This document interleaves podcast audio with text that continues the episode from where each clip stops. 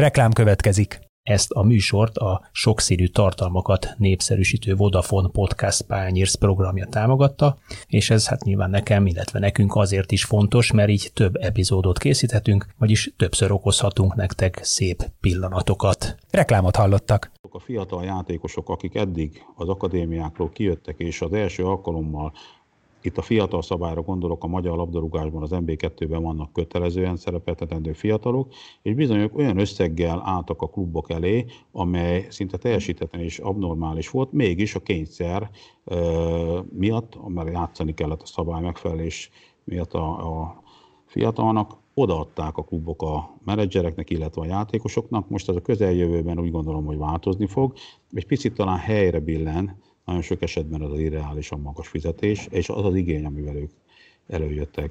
Talán most...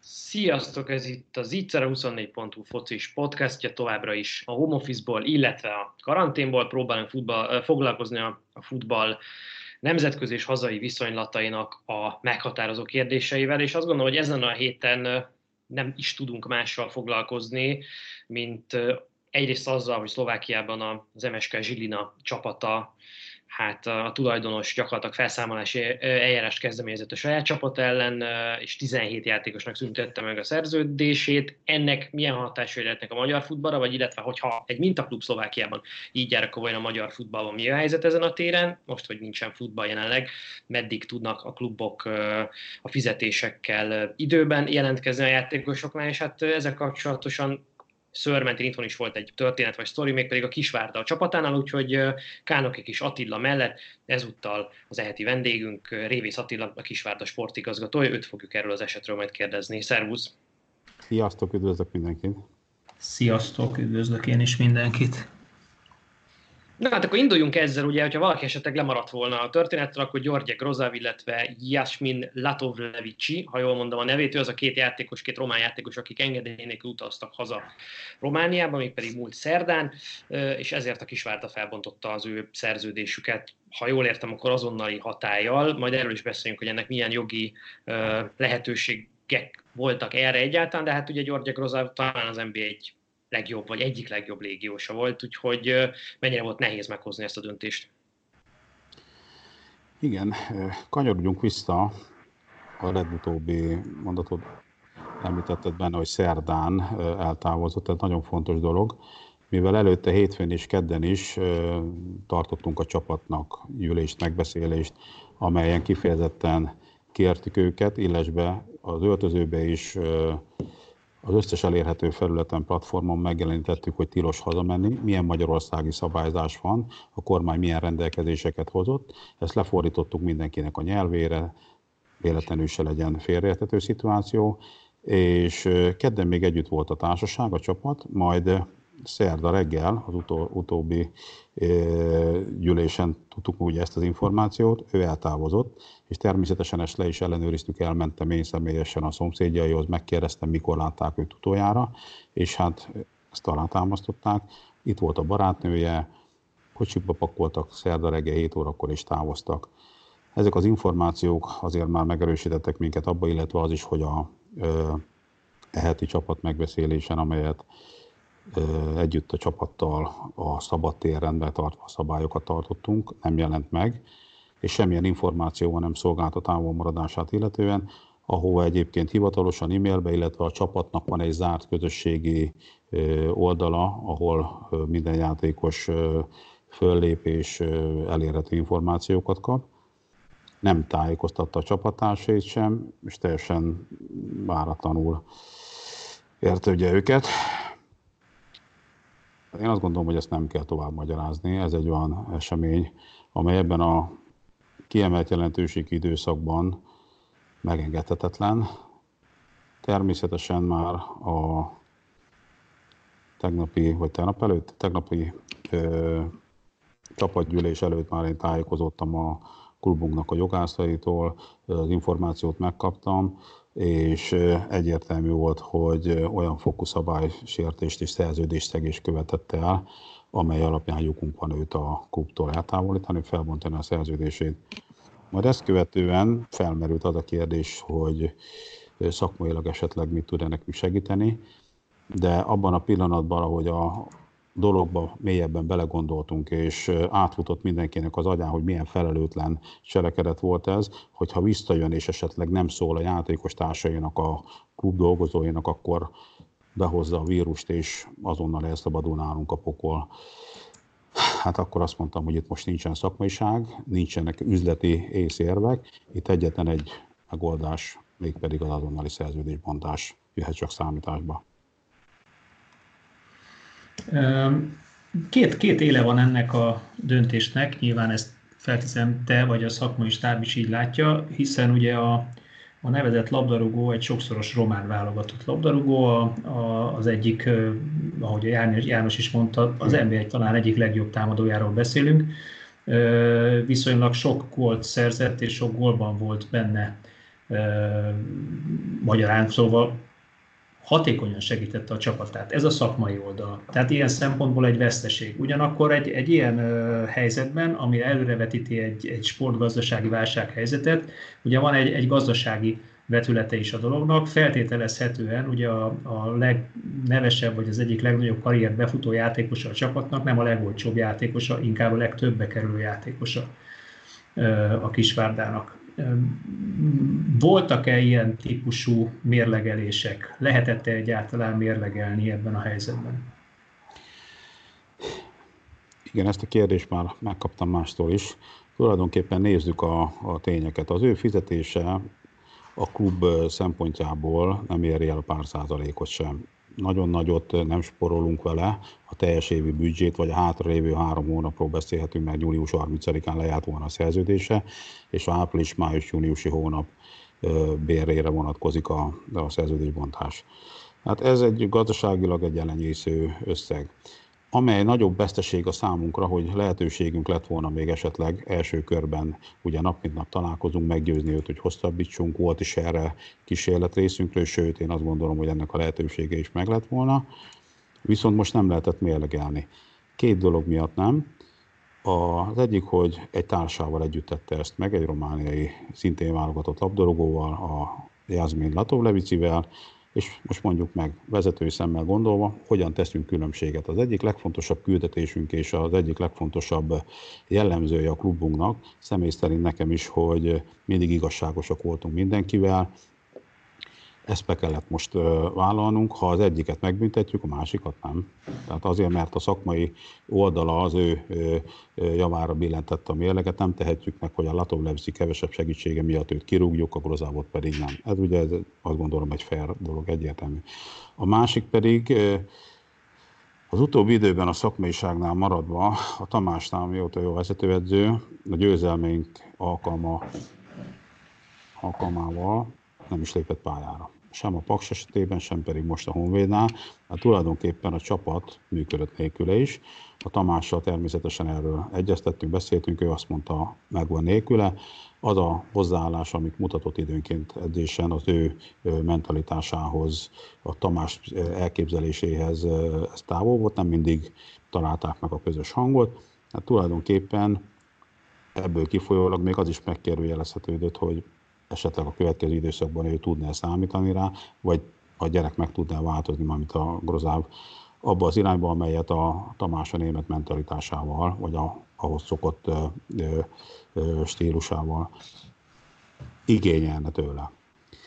A játékosnak az értéke a legmagasabb volt a csapatunkban, tehát tulajdonképpen most ő gazdaságilag a mi klubunk értékét csökkentette, de ha szigorúak akarunk lenni, én azt gondolom, most ez a legkisebb probléma. A közeljövőben is nagyfokú változások lesznek, mint az imént a bevezetőben említette ugye a Zsilinának az esetét. Itt most csapatoknak a transfermarket értéket szoktuk ugye figyelembe venni, az átrendeződés az nagyon közeljövőben meg fog történni, és ezek a kis klubok, mint amilyenek mi vagyunk, ezek a létfenntartásért fognak küzdeni. A nagyobb kluboknak is az értékei, alapvetően a játékosok értékei meg fognak feleződni, ebben biztos vagyok. És most nem ez a legfontosabb, most sokkal fontosabb küldetésünk van, az, hogy megóvjuk a klubot, a várost, megóvjuk a családot a fertőzéstől, és ez most mindenek előtt való. A fegyelmezetlenség itt az első, amely alapján veszélybe sodorta volna a klubot, a játékos társait. Ez, ez nem volt tolerálható. Egy dolog még nekem ez a grozáv kérdéskörhöz, egy eldöntendő kérdés. Nekem nem világos, hogy itt most ki kellett neki fizetni a szerződéséből hátralévő három hónapot, vagy nem.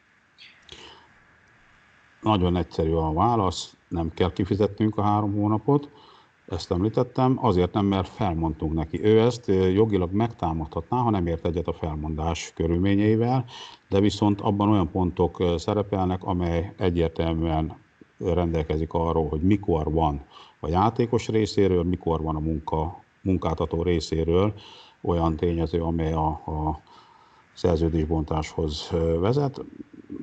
Ez, a, ez az engedély nélküli távolmaradás az egyértelműen az, ráadásul ebben a veszélyhelyzetben még ez súlyosbítja is ezt a tényt. Említetted a, a várható gazdasági válsághelyzetet, ami nyilván ugye a sportiparágra, ezenből a labdarúgásra is rászakad majd nemzetközi és hazai szinten is. Készítettetek-e már bármiféle válságtervet? Van-e szó arról, mint ahogy ugye jó néhány klubnál már lehet hallani, olvasni, Diósgyőr, MTK-nál is, hogy fizetéscsökkentés van. Lesz-e nálatok is valamiféle ilyen megoldóképlet? Rászorultok-e erre? Nem szeretném elmondani, mennyi a havi büdzsénk, de nyilvános adatokból, a mérleg könnyen leszűrhető. A legutóbbi évi mérleg adatunk az MB1-ben a második legkisebb bértömeget jelentette. Abban feltüntettük, ugye a mérleg adatokban látható, hogy milyen bérkiadásaink szerepelnek. Na most a miénk az azért nem közelíti meg a nagyobb klubokét. Mi a központi bevételből sokkal nagyobb részt tudunk belefektetni, illetve tudunk felhasználni a, a, a bér kifizetésére. Az egyéb kiadásaink ezáltal sokkal kisebbek. Tehát azt akarom ezzel mondani. Azok a klubok, akik már kezdeményezték a fizetéscsökkenést, sokkal nagyobb büdzsével rendelkeznek. Az ő százalékos arányaikban az MLS központi költségvetésének a, a része sokkal kisebb, mint a miénk ami a teljes büdzsénknek nekünk mondjuk a 45-50 százalék, az övékének csak 20-25 maximum, és sokkal több pénzt kell a saját tulajdonosuknak vagy a szponzoraiknak belefektetni, akik most ezeknél a csapatoknál, ismerem a hátterét, azokból a, a az iparágokból, abból a szegmensből kerülnek ki, amely kifejezetten veszélyeztetett, például a hotelbiznisz, a turisztika, és most az ő, ő saját cégeiknek a megélhetése is veszélybe került, nem hogy egy ilyen futballcsapatnak a finanszírozása. A mi büdzsénket ö, olyan vállalkozók, olyan szponzorok finanszírozzák, akik már hosszú évekkel ezelőtt is jelen voltak a csapatnál, és kevésbé érezzük meg egy-egy kisebb támogatónak a kiesését, mint ott a fő ö, tulajdonosnak az esetleges problémája. Van-e arra esély, vagy miért nincs arra esély, hiszen próbálkozás volt Debreceni részről, hogy ugye egyfajta egységbe tömörüljön a 12 NB1-es klub, és egységes intézkedéseket hozzanak.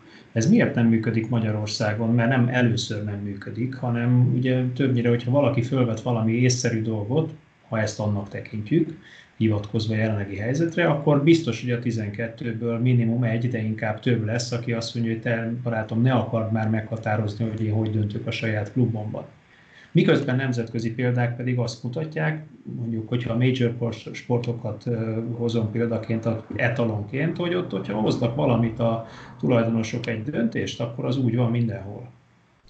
Nálunk ez, ez miért nem működik? Ez egy picit azért nehezebb. Az NB1-es kluboknak van egy bizottsága. A bizottság tagjai folyamatosan levelezésben állnak egymással, a gondolatainkat megosztjuk, és javaslatokat is teszünk természetesen az MLS irányában. Viszont itt van egy nagyon fontos tényező, a munkaszerződés. A munkaszerződés egyértelműen rendelkezik ezekről az esetekről. Ebben jelenleg nincsen olyan tétel, nincsen olyan pont, amely alapján mi a szerződést megváltoztathatnánk. Ha lenne olyan viszmajor helyzetre utaló lehetőség, amelyet adott esetben a kormány vagy az MLS rendelkezése lehetővé tenni, akkor a klubok önkényesen változtathatnának a szerződésen. Na most ez jelenleg csak a két félnek a párbeszéde, megbeszélése alapján lehet. Ha a klubok hoznak egy ilyen döntést, az csak egy ajánlás lehet. Ha a 12 klubvezető egyetért abban, már pedig igen, csökkentsünk 50%-ot, annak semmilyen következménye nem lesz adott esetben egy-egy klubra, mert minden klubnal a munkavállalóval direkt szerződése van, nem pedig a 12-vel. Ez ugye értető. Értető, a, de talán, talán a, a, a, szándékot kifejezhetnénk. Az együttes fellépése Bocs, Igen, ez, ez, az együttes igen. fellépése talán jobban hatna a játékos tömegre is. Tehát, hogyha azt mondják, hogy figyelj, 12-en itt egységbe tömörültek, én lehet, hogy okoskodhatok, hogy de én nem megyek bele, nem megyek bele, de hát akkor megvan egy választási lehetőségem, hogy lehet, hogy nem lépek pályára, majd ha elmúlik a veszély, stb. stb. Pontosan, pontosan ez a, ez a legfontosabb dolog ebben, talán ez az üzenete lehetne a játékosok irányában, hogy összezárta a 12 klub, de azért gondoljunk bele, nem csak magyar játékosokról beszélünk, főleg ugye a mi esetünkben is. A játékos, illetve a Ferencvárosnál is találnának új csapatot, ha bár ez a későbbiekben azért megkérdőjeleződik. Én úgy látom, hogy ez az irány, ez, ez amely elindult, ez, ez jó irány, és a mostani héten lesz is egy közös megbeszélésünk reményeink szerint a pénteki nap, az nb klubok találkozni fognak, és erről a mai UEFA kongresszus, vagy UEFA megbeszélés, amelyen az MLS is képesíteti magát, illetve a holnapi MLS ülés után remélem, hogy mi is több információval rendelkezünk, és akkor már ezeknek a birtokában talán könnyebben tudunk egy ajánlást létrehozni. Azért az elmúlt időben eltelt három hét, ugye két és fél hét mióta nem játszunk mérkőzést, mindenki reménykedett. Senki nem adott nekünk konkrét információt, a szövetség részéről semmi nem hangzott el. Minden nap már korán reggel felébredve azt lássuk, hogy mennyi az új fertőzött szám Magyarországon, és hát reménykedünk, mindenki ezt teszi. Viszont, hogyha mélyen belegondolunk és látjuk a világ helyzetét, az Európa helyzetét, azt látjuk, hogy nagyon kevés az esély arra, hogy mit mérkőzéseket játszunk. A játékosoknak viszont azt is látjuk, hogy ez sokkal rosszabb. Én azt gondolom, hogy ezen a héten nagyon sok mindent másként fogunk látni, és teljesen más lesz. Mint ahogy már most is ugye a Debrecen kísérletet tett rá, és a Diózsőr már meg is lépte az emberes klubok közül. De hozzáteszem, hogy a Diózsőrnek a mi klubunkhoz képest lényegesen nagyobb a személyzeti állománya, talán háromszor többen vannak, nagyobb klubról beszélünk. Az ő esetükben ez, ez nélkülözhetetlen volt. A miénk talán könnyebben kezelhető, de még egyszer mondom, a pénteki napon én bízom benne, hogy az ember egyes képviselőkkel, tulajdonosokkal le tudunk ülni, és valamilyen irányba elmozdulunk e-, ebben a kérdésben. Nagyon köszönöm, és nagyon jó, hogy beszéltél a bevételekről, és hogy honnan érkezik a bevétel a Kisvárdánál, és hogy egyenek például a, a Diós Győrhöz képest, ahol már léptek a játékosok fizetésével kapcsolatban, hogy ott a tulajdonos személye miatt és a szállodaiparban való érintettsége miatt ők egyenlőre jobban kitettek ennek a válságnak. Én azt néztem meg, hogy az m klubok közül viszont a Kisvárda költi el a bevételeinek a legnagyobb arányát közvetlenül a bérekre, és itt nem csak a játékosok bére van ebben, hanem a, a háttérszemélyzetnek a bére is. Ez ez jelentheti azt hosszabb távon, hogy azért sebezhetőbb lesz egy esetleges hosszabb leállásnak a, a kisvárda, illetve a bevételek oldalára egy másik érdekes kérdés szerintem, hogy lehet-e arról tudni már valamit, hogy mi lesz például a közvetítési jogdíjból származó összegekkel, ezek bejönnek-e teljes egészében, tárgyalta már itt az MLS mondjuk a jogtulajdonossal, tájékoztatta erről a klubokat, mert ha jól sejtem, például a Kisvárdánál is azért komoly tétel és hányad a bevételben a televíziós közvetítési jogdíjból beérkező összeg. Igen, a kis és a nagy klubok közti különbségre gondolok. A kockázat én azt gondolom a mi esetünkben nem nagyobb, sőt, egy nagyobb klubnál sokkal nagyobb veszteségek keletkeznek pillanatok alatt. Gondoljunk itt bele, hogy a Dinamo Zágrábnál is volt most egy hasonló szituáció, hogy nem ment bele a szakmai stába csökkentésbe, és el is engedték őket. A szlovákoknál is azért teljesen más a szituáció. A Zilinánál is az volt, hogy ők a játékos értékesítésből jelentős összeget kapnak, és abból tartják el. Náluk ez üzletpolitika. A mi kisebb klubunknak ezáltal a járulékos kiadásai mivel ilyen kicsik, sokkal, sokkal kisebbek, ezáltal későbbiekben is, hogyha bevételeink csökkennek, arra a területre kevesebbet kell fordítanunk. Tulajdonképpen mi várható? Kisebb összegű, vagy kisebb bérű játékosokat fogunk majd a klubhoz csábítani, illetve a közeljövőben már sokkal nagyobb mértékben támaszkodhatunk majd az utánpótlásunkra. Én azt gondolom, hogy Ez a kockázat, ez minimális, sőt, sőt, még talán tovább is talpon maradhatunk, ha mondhatok ilyen, ilyen dolgot, csúnya szót. A, az MLS nem nyilatkozott még, azt a tájékoztatást kaptuk a korábbiakban, hogy ők, amit lehet, mindent tőlük tehetőt megtesznek.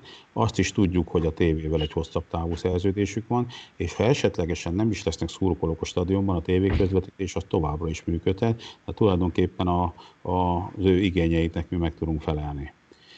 A mi esetünkben beszélhetünk, én azt gondolom, hogy nem titok. Ha egy 400 millió forintos, 434-50 millió központi támogatást kapunk a 900 millió forintos költségvetésünkbe, akkor kiszámolható a majdnem 50%-os bevételi arány. Ez természetesen a prémiumokkal, az egyéb fiatal szabályból származó pluszbevételekkel értendő. A többit pedig jelentős, a mérleg, ha ott van, akkor talán nem tudom, abban van a 117 millió forintunk volt tavaly a jegyértékesítésből, a VIP-ból, illetve a Skybox-ainkból, és ezen kívül vannak még kisebb és nagyobb szponzorunk, mint a főszponzorunk, ugye a Mastergood. Ez a közeljövőben is meg lesz, erre a büdzsére támaszkodhatunk. Talán a mondhatom, hogy a következő időszakban, mivel a többi klubnak csökkenni fog a bevétele, még közelebb kerülnek hozzánk. Most a szakmai... Kiegyenlítettebb lesz a verseny? Kiegyenlítettebb lesz a verseny, pontosan. Azért a Ferencváros, Videóton, illetve másik két klub jelentősen elhúzott a többi NB1-es klubtól.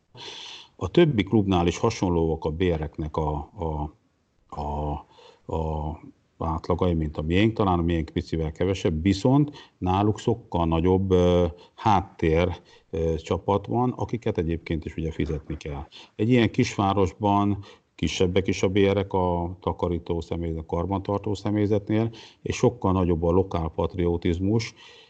Hogy egy példát hozzak, korábban tíz évvel ezelőtt Nyíregyházán csináltam a futballt, és onnan ide lejöve azt vettem észre, hogy amilyen ö, ö, ö, nagy volt az igény, az a, az a csapatnak a kárára ment, és én akkor azt mondtam magamnak, hogy ha azzal a pénzzel, amivel akkor ott a NB1-ben lehetett gazdálkodni, újra kezdhetném, és új alapokról indítanám el, akkor átszabnék mindent, és egy, egy, egy teljesen más struktúrával állnék föl. Ezt teszem arra, mert a kluboknál a legfontosabb a játékos, nyilván kell egy kisebb vezetői csoport és a marketing ezek fordítva voltak a korábbi időszakokban, és azért most az elmúlt időnek a, a pozitív hozadéka, az elmúlt tíz évnek a pozitív hozadéka, hogy a futballba ennyi pénz áramlott, azt is eredményezte, hogy bizonyos területekre sokkal nagyobb létszámmal ö, jöttek elő a csapatok, vettek fel embereket, mint amennyire szükség lett volna, mert mentünk a nyugati klubok után, mentünk előre, ami normális, fejlődni szeretett volna mindenki. Ugyanakkor a mi esetünkben ez nem fér bele, és ezt a tevékenységet, ugyanazt a marketinget, ugyanazt a, a, a kisegítő személyzetet, a háttér e, csapatot meg tudtuk valósítani kisebb létszámból, picivel több munkával.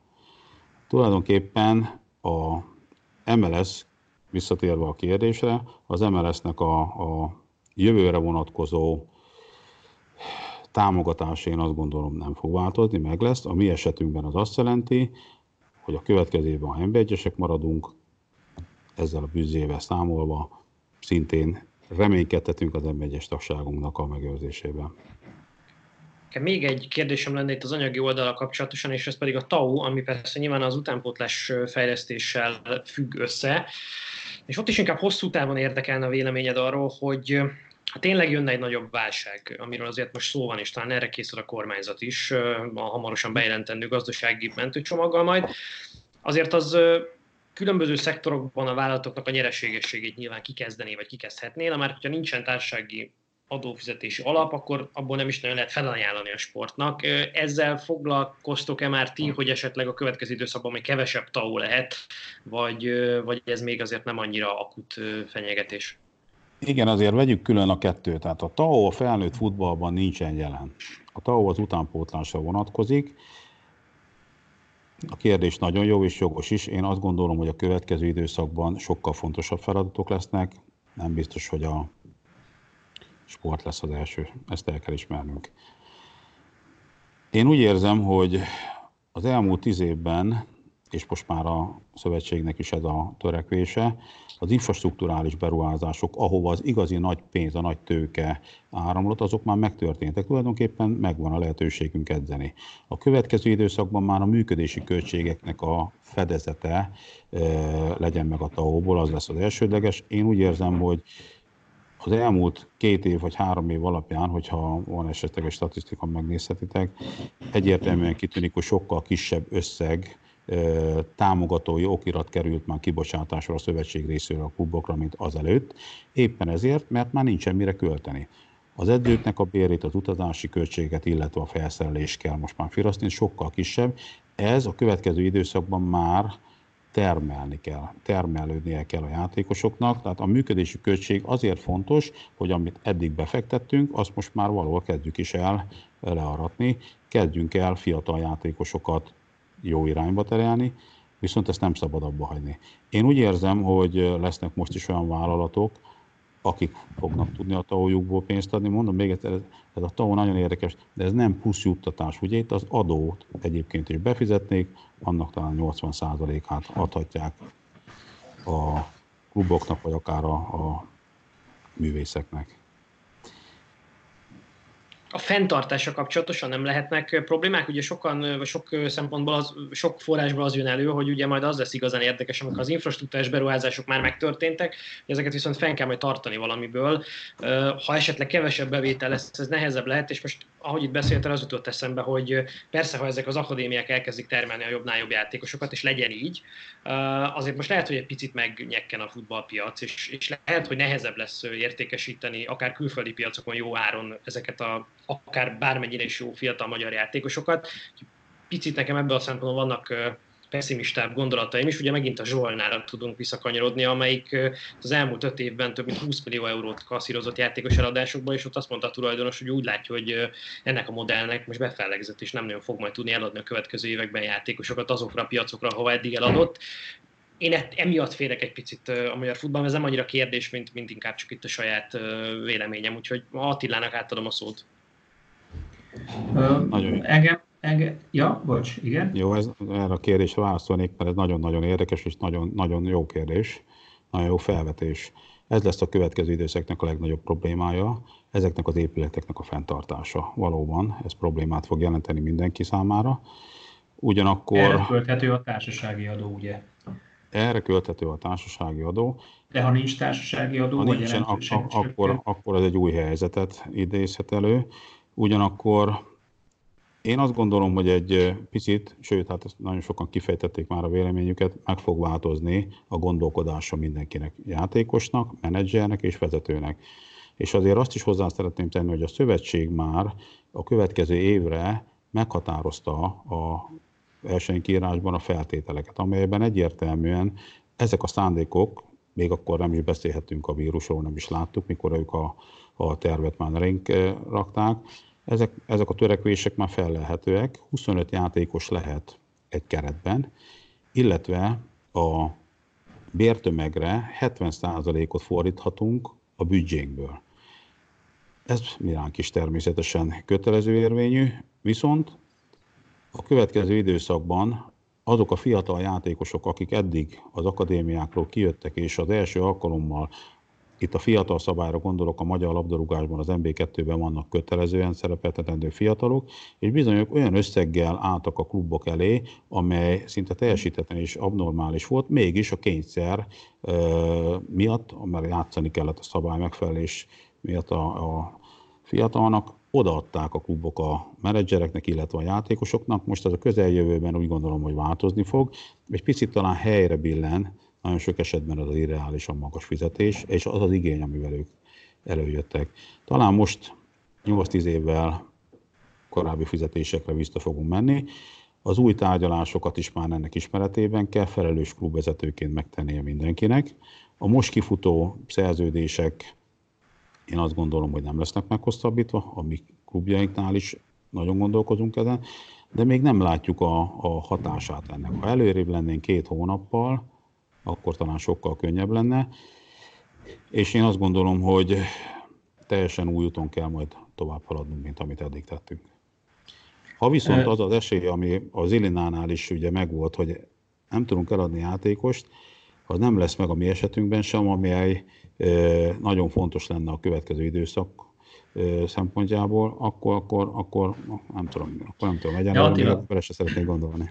De Attila, azért az, egy, az szerintem egy elfogadható fölvetés, hogyha a magyar futball az elmúlt három évben nem adott el játékos jószerivel, se fiatal, se időset, akkor most miben reménykedik? Tehát, hogyha nincs már egy kicsikét is kiépített játékos adásvételi piac, egy exportpiac, nem termelt a magyar futball exportra, mert konkrétan nem termelt, akkor miben reménykedünk egy ilyen helyzetben? Milyen a... piaci alapú bevételben tudsz te reménykedni, mint sportigazgató? Szak, szakmailag tudnék ehhez egy picit hozzászólni.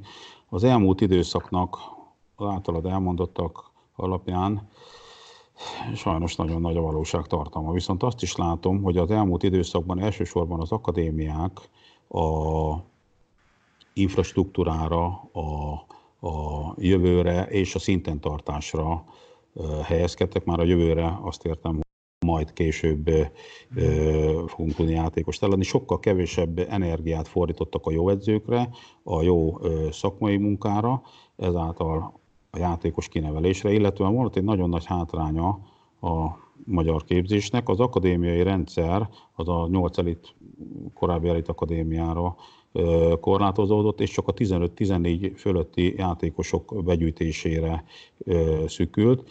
A fiatal 6-12 éves korosztály viszont képzés nélkül maradt. Ez egy borzasztó nagy hiba volt, ezt most próbáljuk már kijavítani. Három-négy éve elindítottunk egy programot. Azok a gyerekek, akik megkapták ezt az alapképzést, teljesen más képességekkel rendelkeznek, és már az akadémiai korosztályban már egy olyan automatizmussal fölvértezve, egy olyan lehetőséggel fognak majd becsatlakozni, akikre méltán várhatjuk már, és számíthatunk, hogy majd a külföldi piacon is meg fogják tudni állni a helyüket. De ez még 8 év, amit mondasz. Én azt gondolom, hogy négy év, ezek már nálunk a 14-15 éves korosztályú labdarúgók, és már a többieknél is azért ezek a képzések, ez, ez a fajta modul, ez már elindult. Tehát tulajdonképpen nálunk, kik a mondjam, szakmai csőd volt, és ez a, ez a közeljövő is már erről kellene, hogy szóljon, hogy mindenképpen ebbe az irányba, ebbe az irányba induljunk el. A beszélgetés elején mintha úgy vettem volna ki a szavaidból, hogy nálatok, ha nem is klasszikus értelemben csapategyzés, de a távolságtartási szabályoknak megfelelően azért tartottatok egyzést. Ezt jól értettem? Igen.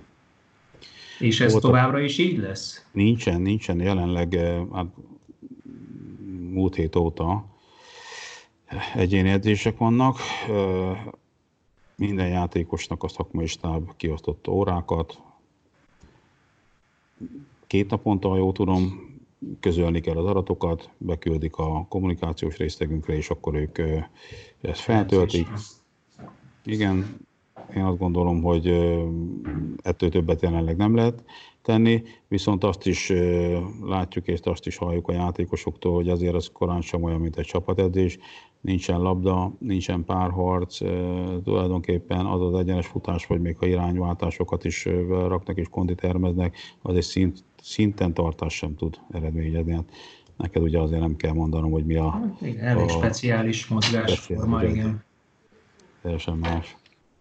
Ez, ez most én azt gondolom, jelen esetben már egy 30%-os csökkenést eredményezett a játékosoknak az állapotát illetően.